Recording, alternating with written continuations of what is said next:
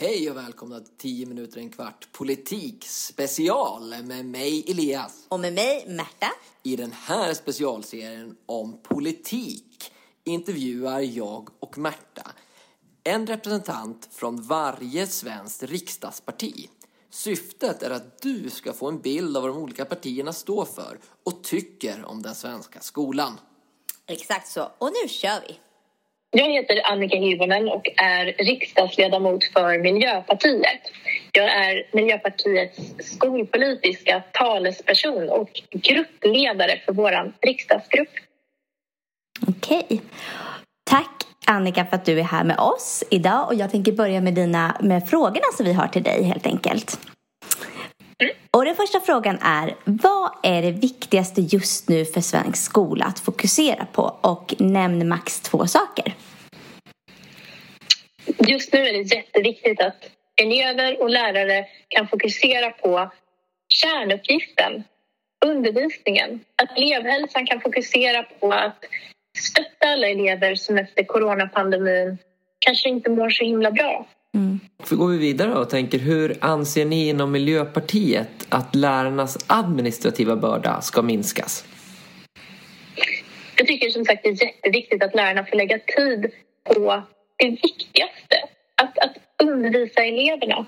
Eh, och då måste vi minska på den dokumentationsbörda och eh, kontroll som har kommit när vi har fått en marknadsskola med aktörer som är där av andra skäl än i första hand undervisningen, som har som syfte att tjäna pengar. Vi har ett new public management-tänk i skolan som är dåligt. Vi måste lita mer på professionerna i skolan. Mm.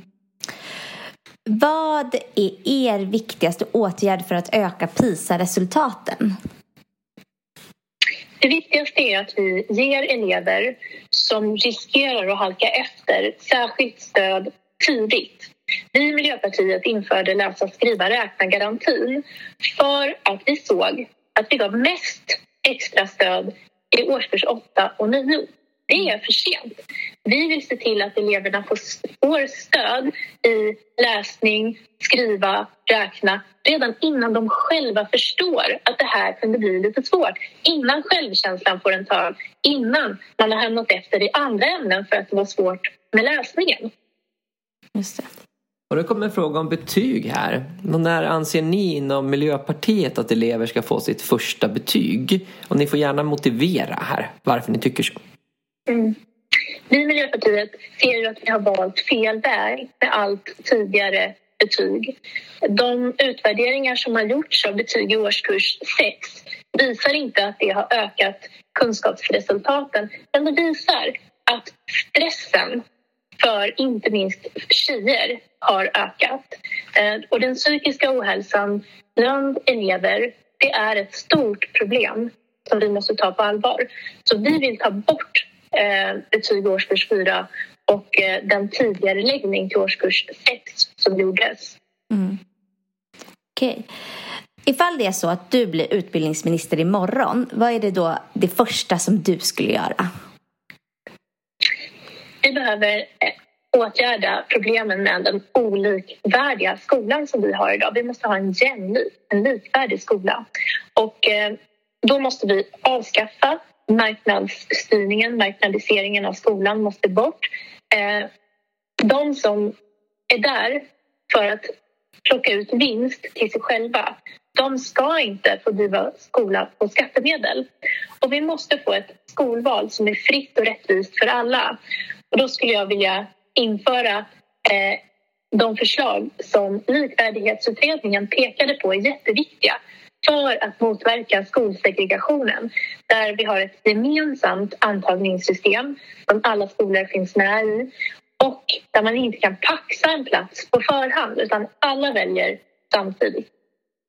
Mm. Och då kommer en eh, fråga som kopplar in lite på det vi precis, eller du precis nämnde, och det är, hur tycker ni att man ska hantera den klyfta som har uppstått mellan friskolekoncernernas miljardvinster och kommunernas besparingskrav? Ja, vi i Miljöpartiet vill ju helt få bort de aktörerna som har vinst som sitt syfte. Aktiebolagens huvudsyfte är ju att plocka ut pengar till sina ägare om man inte har skrivit in att man inte får göra det. Och de här aktörerna överkompenseras idag. De får alltså mer betalt än vad de borde få jämfört med kommunerna. Kommunerna har ett skolpliktsansvar, det har inte friskolorna. Och eh, förutom det här som ni tar upp, att det delas ut en massa pengar i vinst till, till aktieägare någonstans i världen, så vet jag att vi har frånvalsskolor som kämpar med elever som har stora eh, behov, eh, som kommer från inte lika välbärgade hem med studievana föräldrar, och där klasserna inte är fulla. Där man inte får ekonomin att gå ihop. Man får skära ner på stödpersonal, på elevhälsa, när det man behöver är att satsa på de här barnen. Vi vet att det viktigaste för barnens framtid är hur man klarar skolan.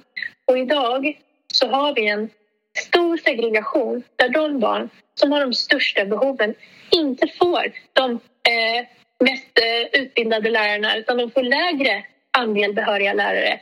Vi ser att eh, de inte får gå på fritids. Istället så hänger de på torget, ibland med knarkhandlare efter lunchen. Mm. Det här är ett stort samhällsproblem, och marknadslogiken, den platsar inte i skolan, utan skolan måste ha fokus på att alla barn ska kunna nå sin fulla potential. Alla barn ska klara skolan. Mm. Ja, men tack, då var vi klara med de första sex lite bredare frågorna. Och nu kommer det komma tre mm. lite snabbare ja och nej frågor. Eh, så är du beredd? Jajamän. Ja, då kör vi igång. För eller emot att förstatliga skolan igen? Mm, staten måste ta ett större ansvar, eh, men nej till en megaorganisationsreform. Okay. Vad var ditt favoritämne i skolan? Det varierade. Eh, det var där jag hade den bästa eh, läraren för tillfället. Allt utom idrott. Jag älskade skolan. Ja, kanon. Och är det du som är utbildningsminister efter nästa val? Jag skulle verkligen inte tacka nej om jag fick frågan. Kanon! Tack snälla för att du var med oss här idag och gjorde den här intervjun. Och vi har fått jättetydliga och fina svar, så vi tackar dig verkligen för det. Ja, men tack så jättemycket. Det här var tio minuter en kvart politik special som är gjord av mig, Elias. Och mig, Märta. I samarbete med vikarielärare. Till den här podden finns det arbetsmaterial som ni kan använda. Och den hittar ni på vår hemsida w w w punkt vikarielärare punkt se. Gå in under fliken för lärare. Där hittar ni också podden. Podden kan ni också finna i våra sociala kanaler. Vi finns på Facebook som vikarielärare. Och gå in och gilla. Och vi finns på Instagram som vikarielärare. Gå in och följ oss där. Både på Facebook och Instagram finns vi också som Kunskapsbanken eller som Lärarnas Kunskapsbank. Följ och bli medlem. Ha det så bra. Hej då!